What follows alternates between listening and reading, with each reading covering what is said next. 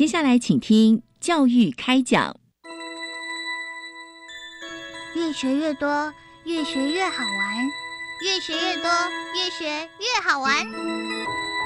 如果教育是春雨，我希望能滋养每一颗种子；如果教育是阳光，我希望能活络伸展每一株幼苗。聆听学子心声，分享教学心得，关怀环境变迁。扩大教育资源的平台，欢迎收听李大华主持的《教育开讲》，教育从倾听开始，一定华来。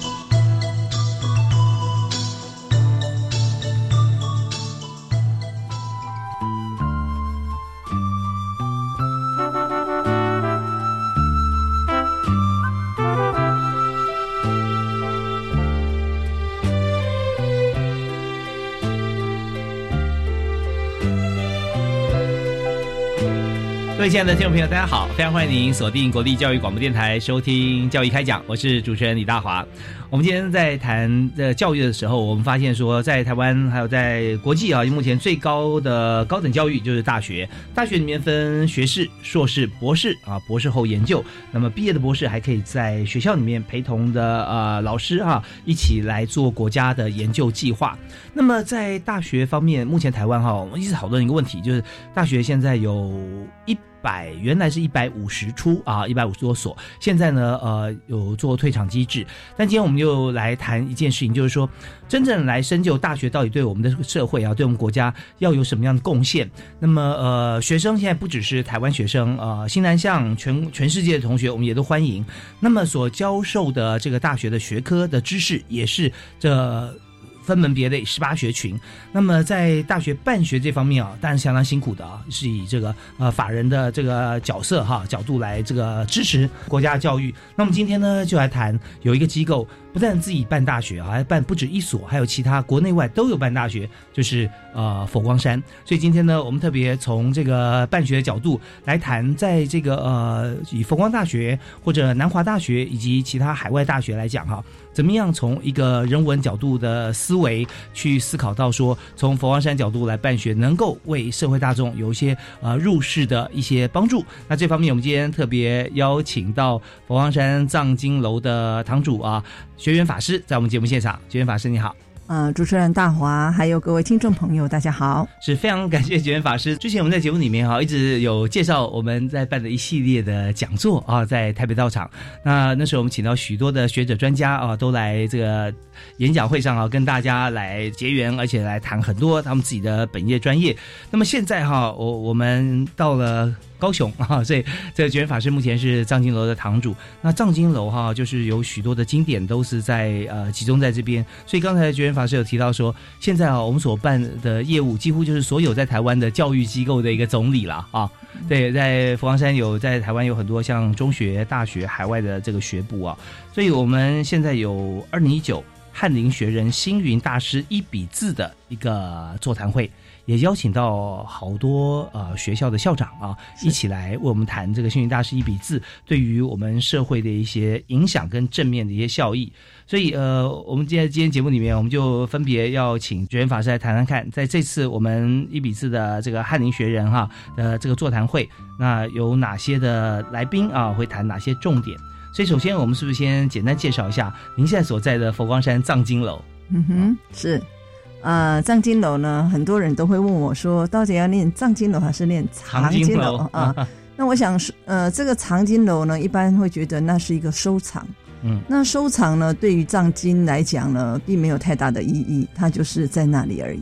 是。那事实上，藏经是要呃来阅读的。嗯那阅读就是动词。嗯。那动词呢，就是我们要去来阅读，阅读什么？阅读藏经。所以是简称为阅藏的意思，阅读藏经简称阅藏。所以呢，大师把这一个藏经楼呢，呃，这个称之为藏经楼，是因为它更着重于在这个实践跟执行的这个部分。是。那佛光山的藏经楼呢，它呢，呃，最早收藏的藏经是在隋朝的房山石经，南宋的积沙大藏经，那当然也有乾隆大藏经、嘉兴大藏经、越南大藏经、贝叶经等等。总共有五十二种版本，是十四个国家的语言。哦，那如果说全球呢，呃，收藏藏经最完整的在哪里？就在佛光山。哦，全球最完整的是为什么？因为大师在早年哦，其实呃四五十年的时候，他就开始在留意，有一些藏经呢，其实是被等于就是被收藏在每一个国家的不同人的这个收藏家的手里。嗯，那在收藏家的手里，他只不过就是把它当做收藏。是，那大师希望呢，他应该回到佛教。所以，只要我们大师有到国外去考察，他就会去留意。乃至之后，我们佛光山很多法师在海外留学，在大陆留学，都会协助留意。那只要确实呢，大师就去买回来。那所以呢，陆陆续续呢，而且大师呢买买回来都用自己的稿费，他没有花过公款一毛钱，完全都是自己请购回来，然后现在收藏在佛光山。所以他的稿费啊，光是在这个幸运大师公益信托啊 这边。是是是是，对，就就已经呃，好像创造了非常高的一个基金。是除了说他自己的版税所得稿费之外呢，呃，很多信众看到大师也都想要供养他啊。那大师说：“我一介平生，我不要那么多。”所以他也把这些人家供养他的，应该属于他个人的，他仍然捐出来。嗯啊，那最近不只是。呃，之前不只是买了这些藏经之外呢，呃，现在也做好苗子计划，啊，所以都是来自于他个人的这个版税所得，是个人的一些经费，是。OK，所以就呃取之于这个社会，就用之于社会哈。是的，是的。好，那刚才提到的有有两个啊，我想这个深入了解一下。一个就是藏经啊，那因为我们的听众朋友很多，可能就佛教算是在中华民国，在台湾哈，呃，大家接触其实最广泛的哈，就蛮多的。那有些当然是民间信仰哈相关，可是呃有还是有蛮多人对于藏经啊，不知道说怎么样界定什么是藏经。那藏经有没有大藏经啊，那它是。是呃，从什么时候开始的？那说我们现在收藏最早的是隋朝啊，隋朝。那这个藏经跟后来的藏经，它的区分在哪里呢？其实呢，我想藏经有高丽藏啦，哦，有万字序藏啦，哦，等等各个藏经，不管是哪一种藏经，包含越南大藏经，呃，这些呢，都是因为佛教是从印度传来，嗯，那印度呢本身的呃梵文如何翻译成汉文？那这个翻译成汉文之后呢？后来像过去日本有遣唐使，他们来到了佛教呢来取经。嗯，取经之后呢，他回到了他的国家，一定会有相关对于呃日啊、韩啊、呃乃至于说华文呢本身都有通透。那如何从汉文翻译成他们的呃日文跟韩文等等，都是在这个翻译的过程当中，可能有一些的一个变化。嗯，那这个变化里面呢，比如说，我们就以翻译，嗯，汉文来讲，鸠鸠摩罗什也好，呃，玄奘大师也好，他们呢在翻译的着眼点也各有不同。像玄奘大师呢，他比较，呃，比较忠于所谓藏经的，呃，就是说佛所说的，呃，这些藏经言辞的原汁原味。可是鸠摩罗什呢，他比较更重视于在意涵的。他可能范文不是直接这样翻，可是他觉得这一句话应该这样子去理解。比如说以观世音来讲，鸠摩罗什为什么翻译成观世音？可是梵文它并不叫观世音，那他为什么要翻译成观世音？因为呢，普门品有一句话说：“观其音声，即得解脱，名为观世音。”他就这样的一个意涵，将菩萨名为观世音。哦，那所以说梵文是观自在的意思。哦，可是观自在，大家就比较。呃，不是那么的直接去明白这个菩萨他最终他最最大的特色。嗯，那你说鸠摩罗是错错吗？他是意义，用意思去翻译，那让人容易理解了。是是的，那玄奘大师他音译，他就用梵文的比较是原汁原味，然后可能呃要很快的去进入了解这位菩萨，需要一些时间。嗯嗯，所以呢，不管是哪一个各类的藏经，其实它都有它背后的呃翻译家，他本身他想要呃重视的是什么，哦，乃至于说他在翻译的过程当中也会跟这个民族性做结合。嗯哼，那藏经呃为什么叫做藏经？它是有好多不同的经，因为对一般的朋友来讲，好像说经文呢有好多不同的经啊，那但是藏经的这个藏字是集合所有的经吗？呃，藏有分为三个，叫金藏、论藏跟律藏。嗯，所以我们说这个人金律，呃，精通金律论三藏。嗯嗯，那经呢是佛所说的，论呢是这个呃祖来大德过这些研究佛教的这些高僧大德，他要去解释经，所以就变成论。言论哦，嗯，那呢，当然呢，律律藏就是比较佛教戒律的部分。OK，对，OK，哦，所以是义理的的这个论述，还有呃这个所谓戒律的呃讲说也啊，就是说。呃，比较 focus 在呃所谓佛教的戒律的这个部分，就是管理规则，对，没错。那所以就称为经藏、论藏跟呃律藏，简称为三藏。哦，所以呢就叫藏经。是是是，所以我们的玄奘大师被称为唐三藏。比 方说，他去了这个西边，对，要取经，把所有这些啊三种都取回来，所以他叫唐三藏啊。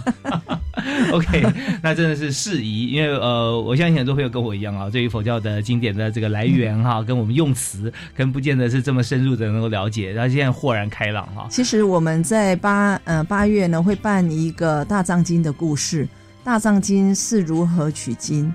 那么取经的过程以及翻译的这个辛苦，嗯哦，那到现在呢，如何把藏经讲得很平易近人？把大藏经呢，人家说俗讲嘛，嗯嗯嗯，哦，俗讲把这个大藏经呢，能够更通俗的让一般民众觉得不是束之高阁，哦，更不是那个玄之又玄、妙之又妙，哦，无法了解的藏经。是能够很贴近人心，然后我们能够感动、能受用。嗯哼，哦，那那个藏经的这个讲说，让人们对于呃藏藏经呢，能够呃会就是有一种想要去呃取经、想要去了解，而不会望生却步。这样是，所以这样讲起来呢，鸠摩罗什啊，是一位非常好的讲经人。对不对啊？因为他可以把这个呃原文用当代的一个情形哈，呃诠释出来。是的。那玄奘大师呢，他是一个非常坚持的保持者啊。你要保持住，因为每个年代有时候也许用的这个语文、用的语法或情绪是不一样的，用名词也会不一样的。是。所以永远就会有一个忠于原味在那边啊。你不管到哪一朝哪一代哈，或者也许公元五千年啊，我们都可以用用原文来来解释和用当当时的语法。那么呃为为什么有三藏，然后还有个大藏？大藏经是包含这三藏吗？对，是哦。所以大藏经的意思就是说，包罗呃所有的这个经典的意义。意思。那当然，他也把佛陀所说的教法法呢，分成各种不同的各宗各派。嗯，其实呃，以天台的的这个判教来讲，他也把。波蕊藏就是说跟智慧有相关，佛所说跟智慧相关的归纳在一起。嗯哼哼哼，佛所说跟佛性相关的归纳在一起。那跟佛教呢？呃，在佛佛经里面呢，比较在跟讲佛性，人人皆有佛性的这件事情呢，比如说像华严经，嗯，像法华经，这个比较佛性。法华经呢说，只要相信自己呢有佛性，而深信一切众生皆有佛性。嗯嗯哦，你就能够成就佛道哦。所以呢，他其实呃，把佛教呃各类的，比如说讲佛教比较心理学的这一块，我们称它为唯识。唯识哦，唯是呃维细细微的维啊呃唯一的唯唯一的唯啊认识的是认识的识。那可以说是比较更把我们心理的状态各自不同层次抽丝剥茧。嗯嗯，然后分析的分析的非常的呃呃仔细入微，是从眼镜变成显微镜。啊，对，这种感觉就是要看得非常清楚啊，是是是，对，要从深入呃了解之后啊，才能够在还原以后才知道该怎么做，而且把我们的心念讲得非常清楚，你可以从这从这里面去勾你大概有哪一些问题。OK，所以这样讲我我就完全理解哈。那现在要呃跟学界跟业界来接轨的时候。发觉说真的，这个呃，这样看起来，我们的经典有这么多哈，巨细靡遗，分门别类，都非常的专项。要把它做各种逻辑的编排，其实都是可以的。是啊，但是是呃，我们就切切入。如果说从管理的角度来看，或者从经营的角度来看，我们都会自成一些经纬度的逻辑。是啊，那这样就怪不得需要这么多位大学校长哈，呃，还有有有事就是一起在这个佛光山的这个藏经楼哈，会来做一个会谈。那这个会谈时间呢，是在四月哦，我们在四月十三到十四日两天呢，其实。呃，我们因为刚刚大华跟我问的是藏经楼藏经的部分，嗯，那我要我们这次呢，四月十三跟十四要举办的是在藏经楼的主殿啊，有啊五十二幅大师星云大师的一笔字。那这个一笔字呢，如果就佛学的角度，它确实也能够分析成呃各种不同藏经内。呃，内容的一个内涵。嗯，那我们这一次在四月十三跟十四日这两天呢，是希望能够呢，就各个不同的角度，他们看大师写的一笔字，很多人会问问说，为什么叫一笔字？嗯其实一笔字是大师自己取的。OK，好，为什么要取一笔字？我们听段音乐回来之后啊，继续请我们今天特别来宾觉缘法师和大家来做说明啊。休息一下，马上回来。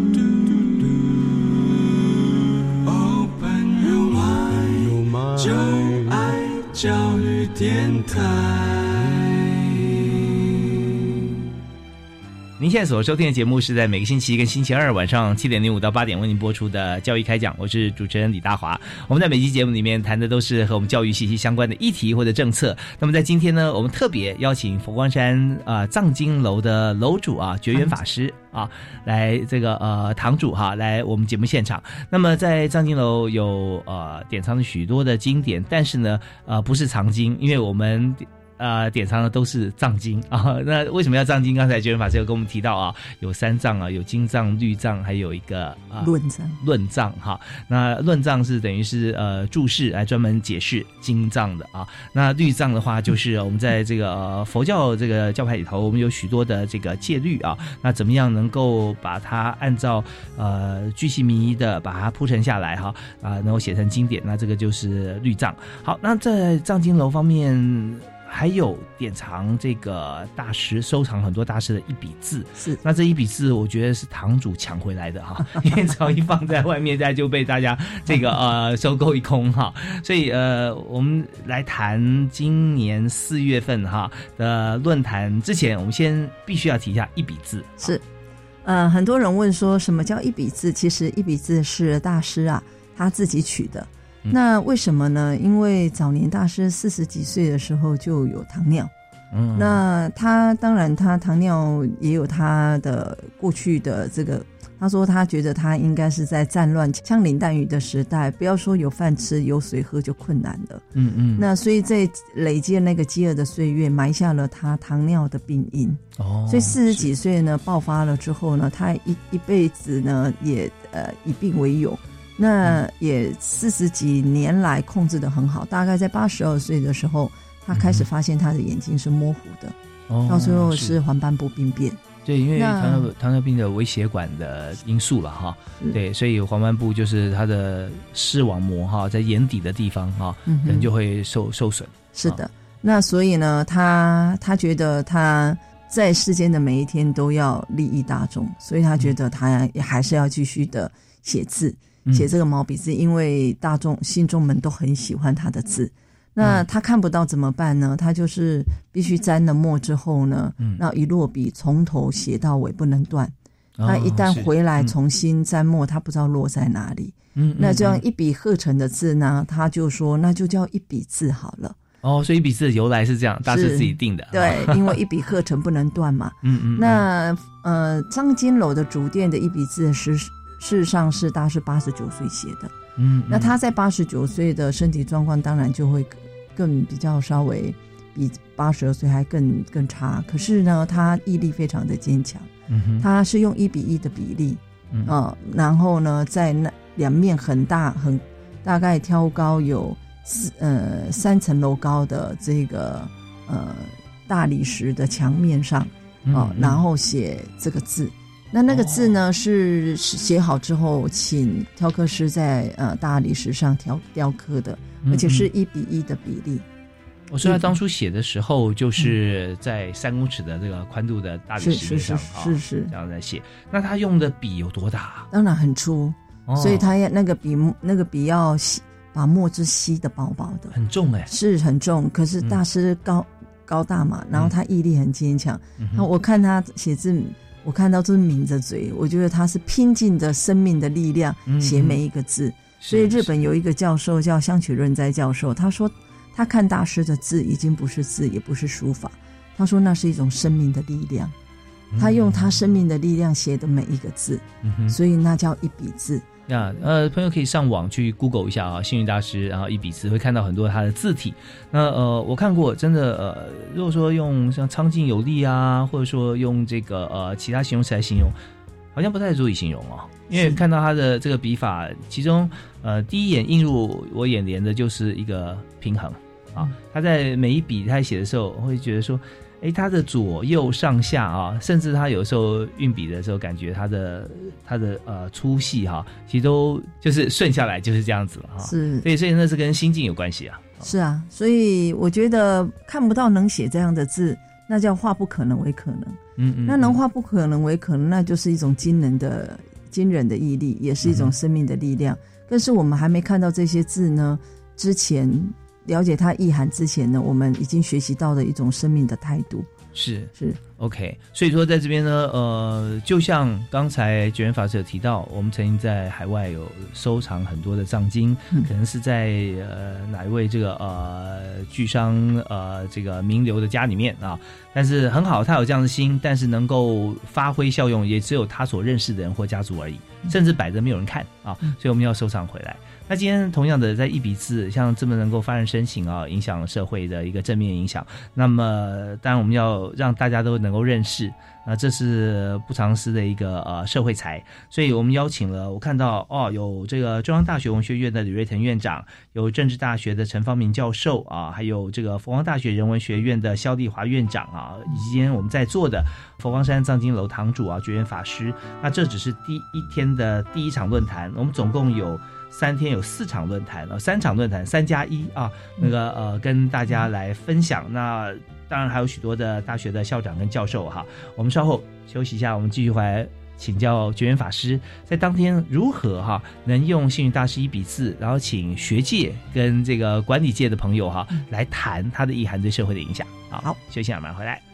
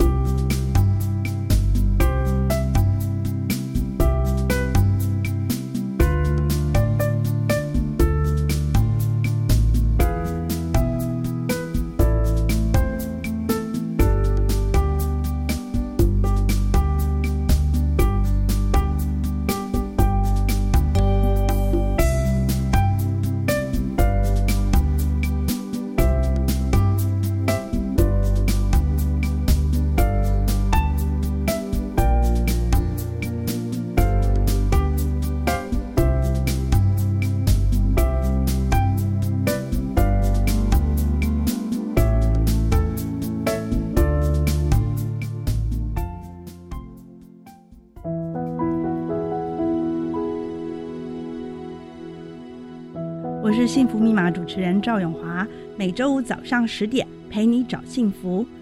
幸福密码由法鼓山人文社会基金会跟教育广播电台共同制播，透过多元方式传递生命与心灵安定的关怀，给予社会大众正向的能量，促使社会更和谐、更幸福。大嫂，听说大哥车祸，人还好吧？劳保补助的申请，我可以替你办，不用麻烦的啦。我上次去医院有认识一家专业的管理顾问公司，可以帮忙申请。哦，大嫂，那是劳农保黄牛，他们都是先假意帮忙申请，然后收取不合理的高额佣金哦。劳保局提醒您，劳保各项给付的请领手续简便，劳工朋友自己办理就可以了。有疑问可以直接打电话问劳保局，或到劳保局办事处查询哦。以上广告由劳动部劳工保险局提供。第二届《我的未来我做主》反毒微电影竞赛征件报名开始喽！从即日起到一百零八年四月十号礼拜三下午三点截止。只要你是在校学生或者是教育替代役，以反毒为主题，拍摄七分钟以内为短片，就能够参加竞赛哦！奖金最高二十万，你还在等什么？详情请上《我的未来我做主》网站。以上广告由教育部提供。台北春天最盛大的艺术节——城南有意思，四月四号到七号，结合市集、儿童剧、城市导览，邀您感受城南的文化气息。六号晚间还有精彩绝伦的总统府音乐会，邀您同欢。详情请上文总官网。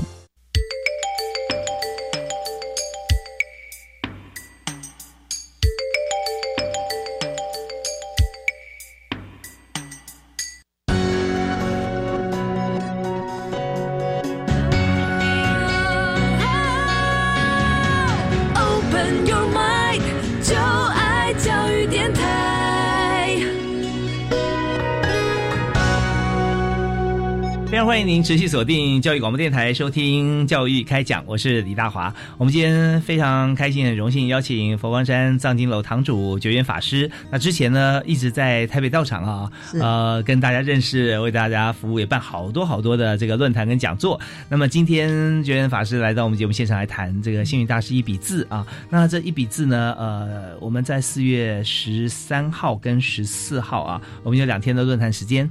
那么呃，要从哪个角度来？来谈，而且我们定名就是二零一九年翰林学人啊，幸运大师一笔字座谈会啊。那么翰林学人哈，所以我们请来的都是学者专家啊。那我们要从哪几个角度哈，跟这几位朋友一起来分享？是，呃，翰林学人其实在过去呢，要举人以上才叫翰林学人嘛。那在这个现在来讲，大概是硕士博士嘛。嗯嗯。那所以观察员，我们有开放让观察员来听。是啊，那这观察员也都得要是硕士博士身份。嗯嗯那语坛人就更不用讲，语坛人就是各界的翘楚泰斗。是啊，那以为什么会办这样的一个讲座？其实有一个背景，嗯，就是很多人来到了呃藏经楼的主殿，透过我们对一笔字的呃说明之后呢，我发现每一个领域的呃各界人士都会用他不同领域的专业，他的法眼看到。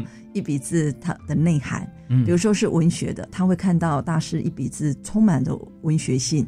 那如果他是医学的，他觉得大师的一笔字很有疗愈的效果，他可以做辅助医疗。然后呢，有的呢在艺术的层面上，他觉得大师看不到，竟然能够写这样的字，不止苍劲有力，而且他觉得在大师的每一个字当中呢，他。都自成一个是无法模拟的，而且在整整个的一个艺术性上，他们也会从他们的角度去解说。那对于教教育的领域的人士们来看了之后，他看到的是整体的教化的功能。所以，因为呢，大家来了之后，我们一样用。呃，佛学的概念呢，去跟他们做解说，可是他们却能够用各界的专业去解读大师的一笔字。哦，所以我们有很多朋友都是都大都曾经来过来看过，是呃，语坛的都是来过的。而且来参观的时候，我们都会有解说员。那个人大概百分之九十是我讲的。哦，是，我们就请堂主亲自出马哈。但他们听了以后，他们还会有自己的见解，是的。是的，因为每个人其实有投射到过往的一些经验，或者说现在工作啊最精华的部分啊，都会觉得说，哎，都都可以连接在，也可以套用。是是，所以呢，其实我们呃在讲的过程当中，大师有一次啊，他就问我学员呐，藏经楼有没有人来啊？我说人进得来，法出得去，大家发气生财。为什么？因为人来了，他听到了大师的一笔字，他可能。对他有一些的影响，或许是感动一时，未来他受用一生；有的可能是因为各界呢的术业有专攻，所以他也会用他的本身自己的专业的角度去呃去读大师的一笔字，然后因此他会回想，嗯，所以因此呢，他还会再带更多更多企业家的朋友，或者是在在他们呃他最挚爱的亲人，他他。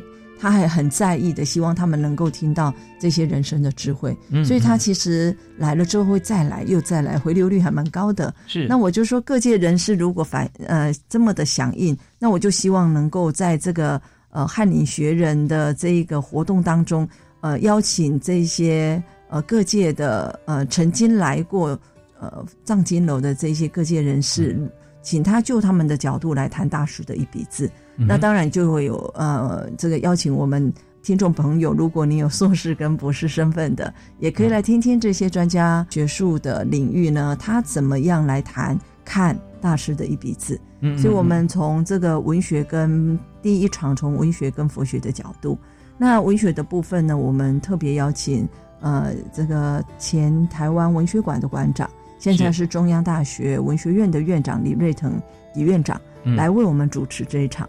那呢，语谈的呢有我们的陈方明陈教授，陈方明陈教授他是这个呃政治大学台湾文学研究所的讲座教授，那其其实是历史学家，也是文学家，他对于历史文学有相当的一个造诣跟素养，所以能够上他一堂课也是非常不容易。是，那他看到了大师的一笔字的时候呢，他看到的是呃大师结合了呃嗯过去祖来大德的。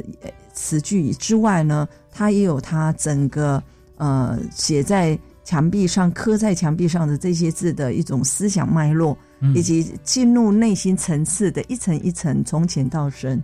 所以呢，我想每一个人他看到的触动是不一样的。陈方面陈教授也会有他的一个呃评论。我们还邀请呃肖丽华呃肖院长，他是佛光大学人文学院的院长。就以现在来讲，是一个佛教文学的领航者。那他对于佛学呢，有他的一个涉略。那他的文学就更不用说了。那他从这个呃佛教文学的角度来谈啊大师的一笔字，他他看到的大师的这个一笔字，不只是在文学性的部分。当然，文学的部分是他最强项的。那对禅的这个意境，他对禅也有一些的。呃的一些涉略，那最重要的是他看到的是大师自证的这一块，有的并不是呢祖来大德他写过的这些开悟的寄语，是可以看到有一些是看祖来大德的开悟寄语找不到，可是在这里会出现，而且是颇让人家有一种略有所悟的。呃，心有所感的一些词句，出自他大师他自己啊。对，那我就说这一些都是大师自己写的。那他说，那这是大师的开悟寄语了。而且，而且大师如果不是宗教家，他应该是非常杰出的文学家。从他的著作等身，乃至于他自己。嗯，写的这些我们说开悟的诗词吧，哦，那这是肖丽华肖院长他看了之后，他很大的感受。然后很多还其他的更加这个深入的一些想法，也都会在第一场的座谈会里面是会提到。这里还有一位就是我，我是 来谈佛学的部分。你是呃诠释大师一笔字次数最多的 文学家，我应该是呃呃，就是每天都在跟大师。对话，我说我天天跟圣贤在对话。当我在讲的时候，其实是讲给自己听。我也我想也是对自己呃最最深的一种感受。所以每一次讲跟大师，我跟大师分享，每一次的诠释都会有不同。然后面对各各个不同的企业的呃学生的啊，然后成大 EMBA 的，或者是呃各个不同领域，我会似乎会从他们角度去诠释师傅要说明的。嗯，所以呢，对我来讲也是一个很大的挑战，也我也很开心。对，其实这不是一般人可以啊，第一时间能够说出来让大家心里有感，因为参访的时间其实非常快速，而且停留在每一幅字前的时间也有限。我都不会全部讲完，因为两面讲完要六小时，我量过。那真正要把它讲到我们做皮肉骨髓，要讲到很很深入，那非得要时间。那如果来的时间呢，很比较仓促的话，我大概会只有讲一幅或两幅，这两幅带回去就够你一生了。那呢，这个。呃，我们这个一笔字呢，不是叫展览馆，展览就是看一看走马看花。嗯，那我们叫一笔字教室，这是我们的定位。教室就是教学啊，那就是要讲更深入的这一块，让每一个人进来之后带一个带一句话回去也好。嗯嗯，是。对，那现在呢？其实我看你每天时间这么的忙碌哈，那一定很急需要其他的呃朋友加入这个行列，跟大家来做解说，对不对？是是，对啊。如果我们听到这一些呃专家学者，乃至于说在现场，我们在这两天呢会有一又会有一天呃我示范讲给大家听。嗯，那如果大家觉得呃很有兴趣，想要再深入，未来可以成为我们的生力军。一起呢，如果有有缘人、好朋友来，您也可以说个一两句，哦，跟大家结结缘分。我想这一种，呃，这种深度的思想的交流是最美的。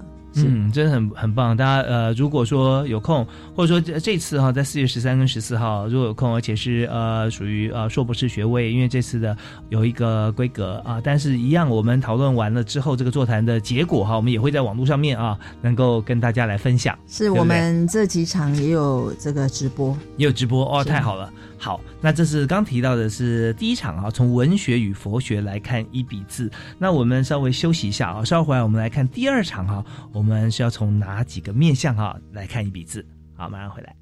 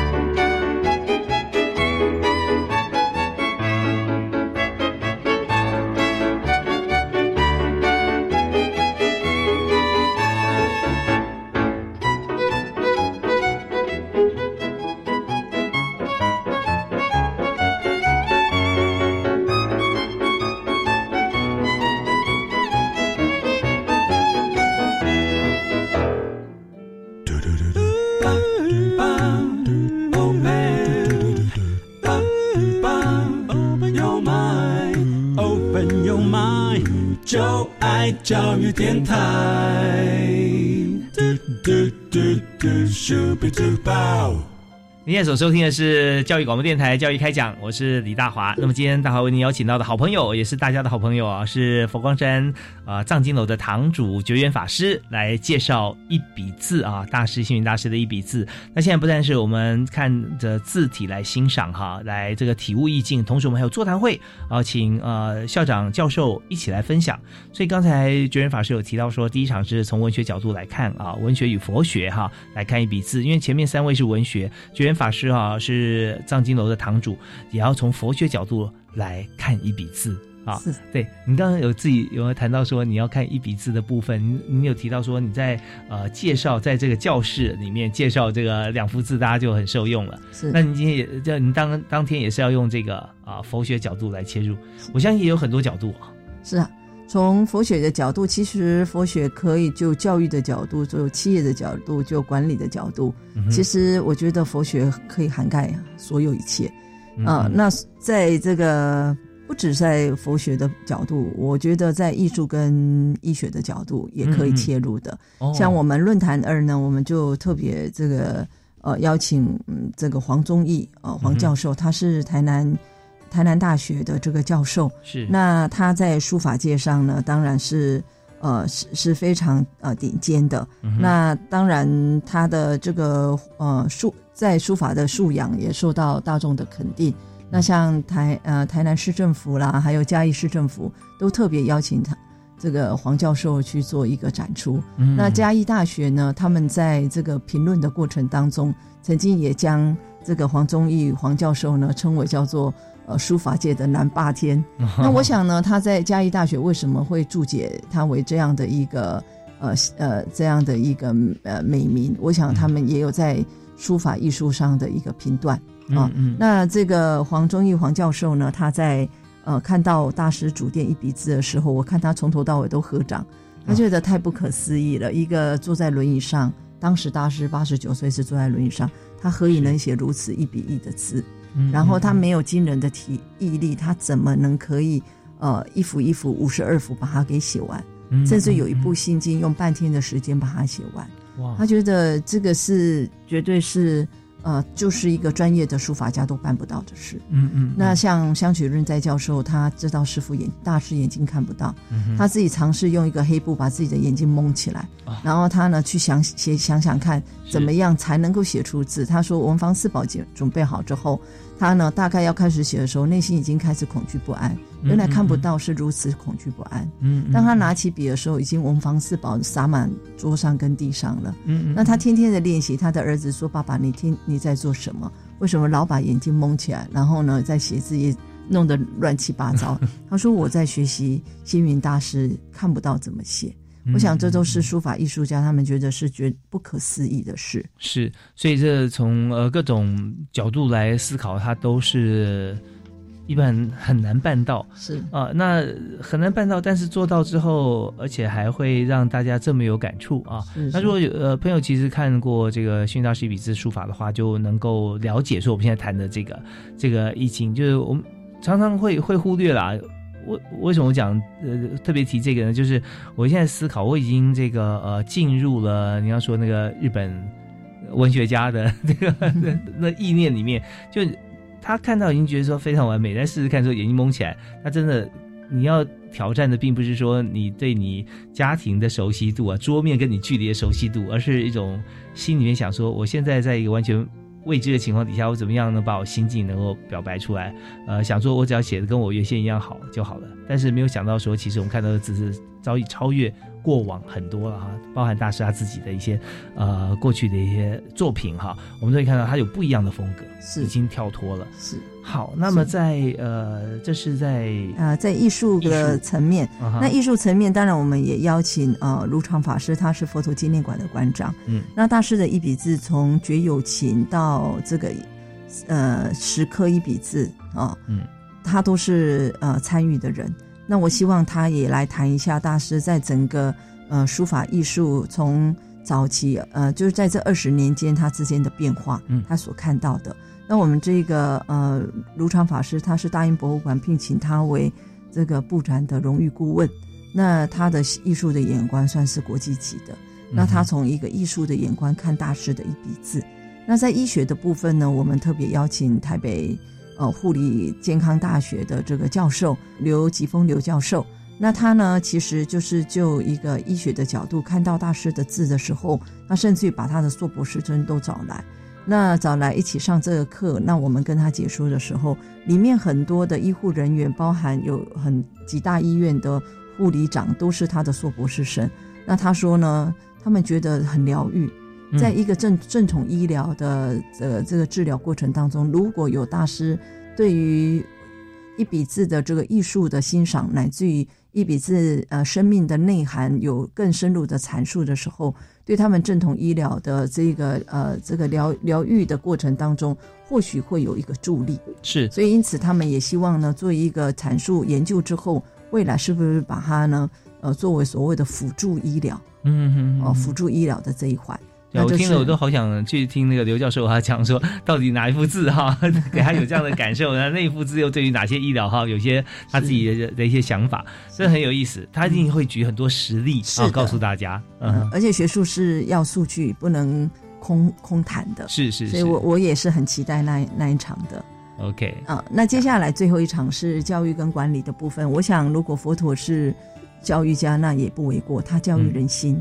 那我们教育的这一个部分，就请邀请呢前教育部长杨超祥杨部长，他也是佛光大学现在的校长。是，那呢，他来主持这个教育的这个部分，我想也是这个实至名归的。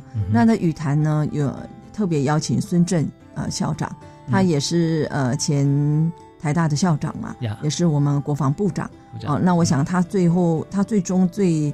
呃，最擅长的是一个管理的一个经济，呃，总体经济学的这个部分。嗯，那经济如果不管理的话，恐怕这个经济也很为难，很为难，很危险。那我想，就一个经济管理的这个角度，大师的一笔字如何从这个角度来谈切入来谈，这个也是让我们很很想要去聆听的。嗯，从教育跟管理的这个部分。那吴新基吴吴部长呢，他也是我们的前部长，那现在是台湾教育大学系统总校长。那他也从教育的领域，从幼儿的教育，乃至于到高教的教育，那乃至于整个社会的教育，大师的一笔字对于社会教育的功能，嗯啊，那他教化的这个可能性啊来谈。那呢，傅胜利副校长呢，他是我们现在蓝天大学的执行董事，他过去呃也是一所大学校长，现在是荣誉校长。那他也是在这个呃。呃，教育跟管理的领域，我们也请他来跟我们谈这个部分。是。那最后呢，是这个刘伟奇啊，刘校长，他现在是中华大学的校长。嗯。那他就这个部分呢，来谈，哦，谈这个大师这个一笔字，从教育的领域也好，管理的领域也好，那他当然也是前高铁的董事长。那无疑的，他在管理的领域是是相当有他的素养。所以，就这个大师一比四教育跟管理的这个呃部分呢，如何看到呃大师给我们能够学习到的教育跟管理经济的这个部分？嗯，那我想每一个人的眼睛都不一样，他看到的一样的东西，他会就他的专业去做阐述。而这些我们前来的校长、专家学者，都是跟大家大师素有因缘的。而且，呃，多年以来都是追随大师，哦，不管在教育或者是各方面都有结缘。那我想最重要的是，大华会来主持我们 综合座谈，把我们整个的呃所有呃三个论坛啊，大家呃听完之后的每一个语坛的总结，包含现场的 Q&A，都可以做一个上下的呃交流，这是一个非常重要的灵魂。啊，那也要麻烦大华啊！这个我想各位听众朋友，呃，都可能在现场可以看到大华在主持这方面，呃，真的是功力非常坚强哦。过奖过奖。那我们整个翰林学人呃星云大师一笔字的座谈会，就在四月十三号跟十四号两天。那大概四月十三号的下午报道，嗯，啊，下午两点半报到三点开始，然后隔天四月十四号呢。呃，大概也是下午三点半就结束。嗯，那这中间呢是住呃住在佛光山，所以食宿由佛光山来接待。那住在我们的佛陀纪念馆的大佛下啊，这个希望大家朝朝供佛起，夜夜办佛免啊。呃，这个在最最好的一个氛围啊，我们一起来呃谈论大师一笔字的这种呃智人生的智慧。是我们现在非常感谢这个呃觉远法师要带来这个消息。那佛光山藏经楼呃有办这么好的一个活动哈，那在这边就是希望说能够把我们的资源跟社会大众跟每位听众朋友来共享。那它里面所进行的一些论坛啊座谈，它已经超越了呃不只是从宗教的角度哈，那从一个呃任何一个专业里面。对于好像幸运大师他对于社会的贡献哈，能够诠释出来，以这个校长的格局啊，或者说呃国家呃经营的或企业经营的一个高度来跟大家做分享。那么，但谈这么多，我我我也很很有感触啊，就是说，你看这么多的像校长啦、教授啊啊都在谈，那他们每天从教学、从读书开始啊。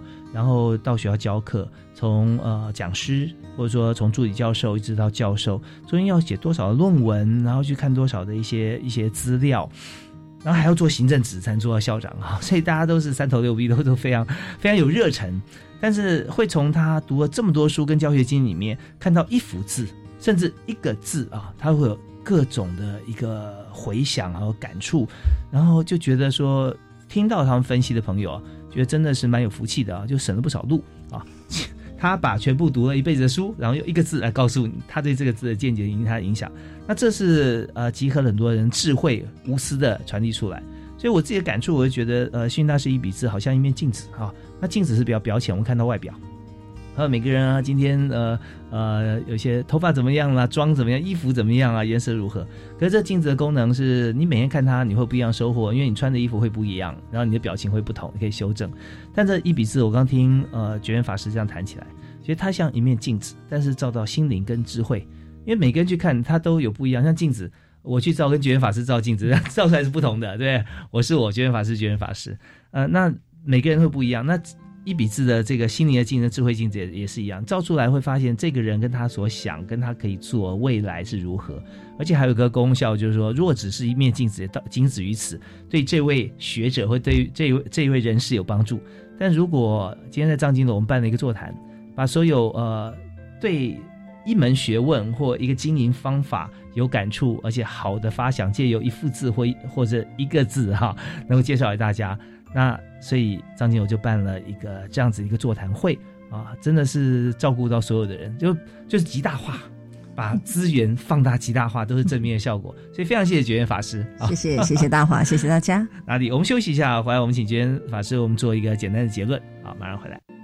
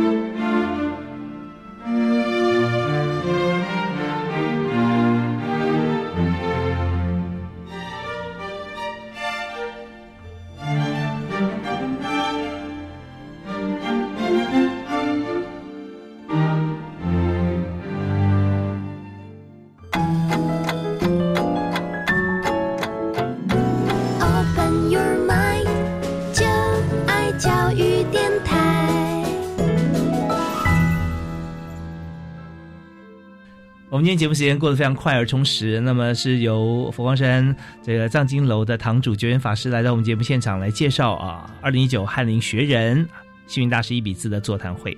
那最后剩下大概说一分多钟时间，请法师跟我们来谈一下，就是呃，你做一个结论。还有很多人现在大家很想去听啊，我们要怎么样能够接触到这样的资讯？